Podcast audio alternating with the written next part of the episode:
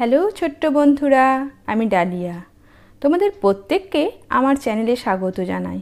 আশা করি তোমরা সবাই খুব ভালো আছো। আজ আমি তোমাদের নবনীতা দেবসেনের লেখা একটি গল্প পড়ে শোনাবো। গল্পের নাম কাঠুরে আর কাঠঠোকরা। এক মস্ত বনে একটা ছোট্ট রঙিন কাঠঠোকরা পাখির ছানা থাকতো।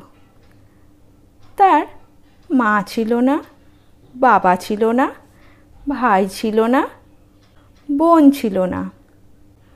কেবল একটা ঝুঁটি ছিল আর একজোড়া ঠোঁট ছিল। সে ছোট্ট হলে কি হবে? ঠুক ঠুক করে কাঠ ঠুকরে ঠুকরে দিব্যি গর্ত করতে পারত। কাঠঠোকরার যা স্বভাব, সেই বনে এক কাঠুরে যেত। সে খুব বুড়ো হয়ে গেলে কি হবে? সেও ঠুক ঠুক করে কুড়ুল মেরে দিব্যি ছোট্ট ছোট্ট শুকনো ডাল কাটতে পারত। ছোট গাছ সে কাটতো না মায়া করে। ছেলে মানুষ গাছ তো, এখনও বড়ই হয়নি। কেটে ফেলে কেমন করে? আর বড় গাছও সে কাটতো না। বুড়ো মানুষ তো গায়ে অত শক্তি নাই যে এত বড় গাছটা কাটতে পারে। সে রোজ যখন কাঠ কাটে, কাঠঠোকরা পাখির ছানাও তখন কাঠে গর্ত করে। দুজনে বেশ দেখা হয়। দেখতে দেখতে ভাবও হয়ে গেল। বুড়ো যখন দুপুরে টিফিন খেত, কাঠঠোকরাকে তু তু করে ডেকে এক টুকরো রুটি কি একটুখানি পেয়ারা খেতে দিত। কাঠঠোকরাও মনেই আনন্দে খেত। একদিন বুড়ো বললে, উফ, আর পারি না। আমার যদি একটা ছেলে থাকতো? কাঠঠোকরা বললে, কেন কাঠুরে মশাই, ছেলে দিয়ে আপনি কি করবেন? কি আর করব? ছেলে থাকলে সেই তো আমাকে খাওয়াতো। আমি এই বুড়ো বয়সে আর কাঠ কাটতে পারি না। কাঠঠোকরা বললে, আপনি তো রোজ আমাকে খাওয়ান, এবার বরং আমিই আপনাকে খাওয়াবো। আপনি আমার বাবা হবেন? কাঠুরে তো শুনে হেসেই বাঁচে না। বললে, ও পাখি, ও সোনামণি পাখি তুই কেমন করে আমাকে খাওয়াবি বাছা? আমার কি পাখির আহার?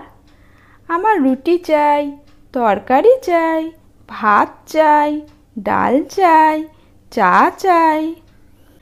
ও বাবা, এত? হ্যাঁ বাছা, এত।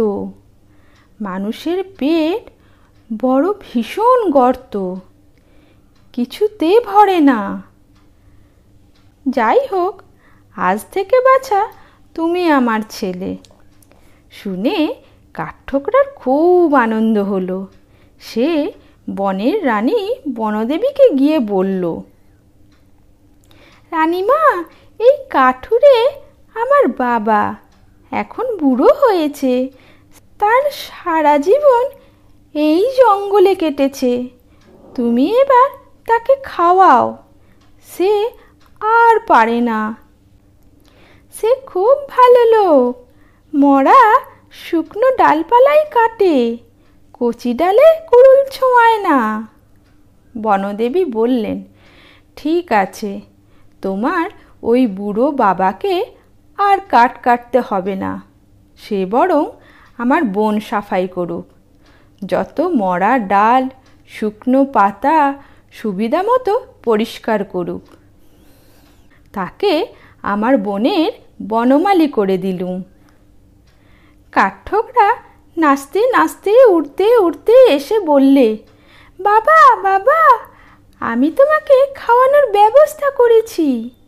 তুমি এই বনের বনমালী হয়েছ। বনদেবী নিজেই এবার থেকে তোমার খাবার দেবেন। বুড়ো কাঠুরে আহ্লাদে আটখানা হয়ে কাঠঠোকরার ঝুঁটিতে ডানাতে হাত বুলিয়ে আদর করে বললে, যাক, সত্যি সত্যি একটা ছেলে পেলুম তাহলে। তারপর থেকে বুড়ো কাঠুরে আর অনাথ কাঠঠোকরা একসঙ্গে বনে ঘুরে বেড়াতো। একজন ঘুমতো গাছের কোটরে, একজন গাছের তলায়। একজন খেত বনদেবীর দিয়া ভালো ভালো প্রসাদ, আর একজন তাতে ভাগ বসাতো মনের আনন্দে। বনদেবী দেখে হাসতেন। অনাচ্ছানা বাবা পেল। বুড়ো কাঠুরের ছেলে হলো। আইরে ছোটন, বনে যাই, বনদেবীর প্রসাদ খাই। বনদেবী, না বনবিধি? হাত পেতেছি, বর দিবি? বর পাবি না কাঁচকলা? ঠুকরে দেব চাহপালা বন্ধুরা, আজ এই পর্যন্ত। আবার অন্য একটা গল্প নিয়ে ফিরে আসব তোমাদের কাছে। ভালো থেকো, টাটা।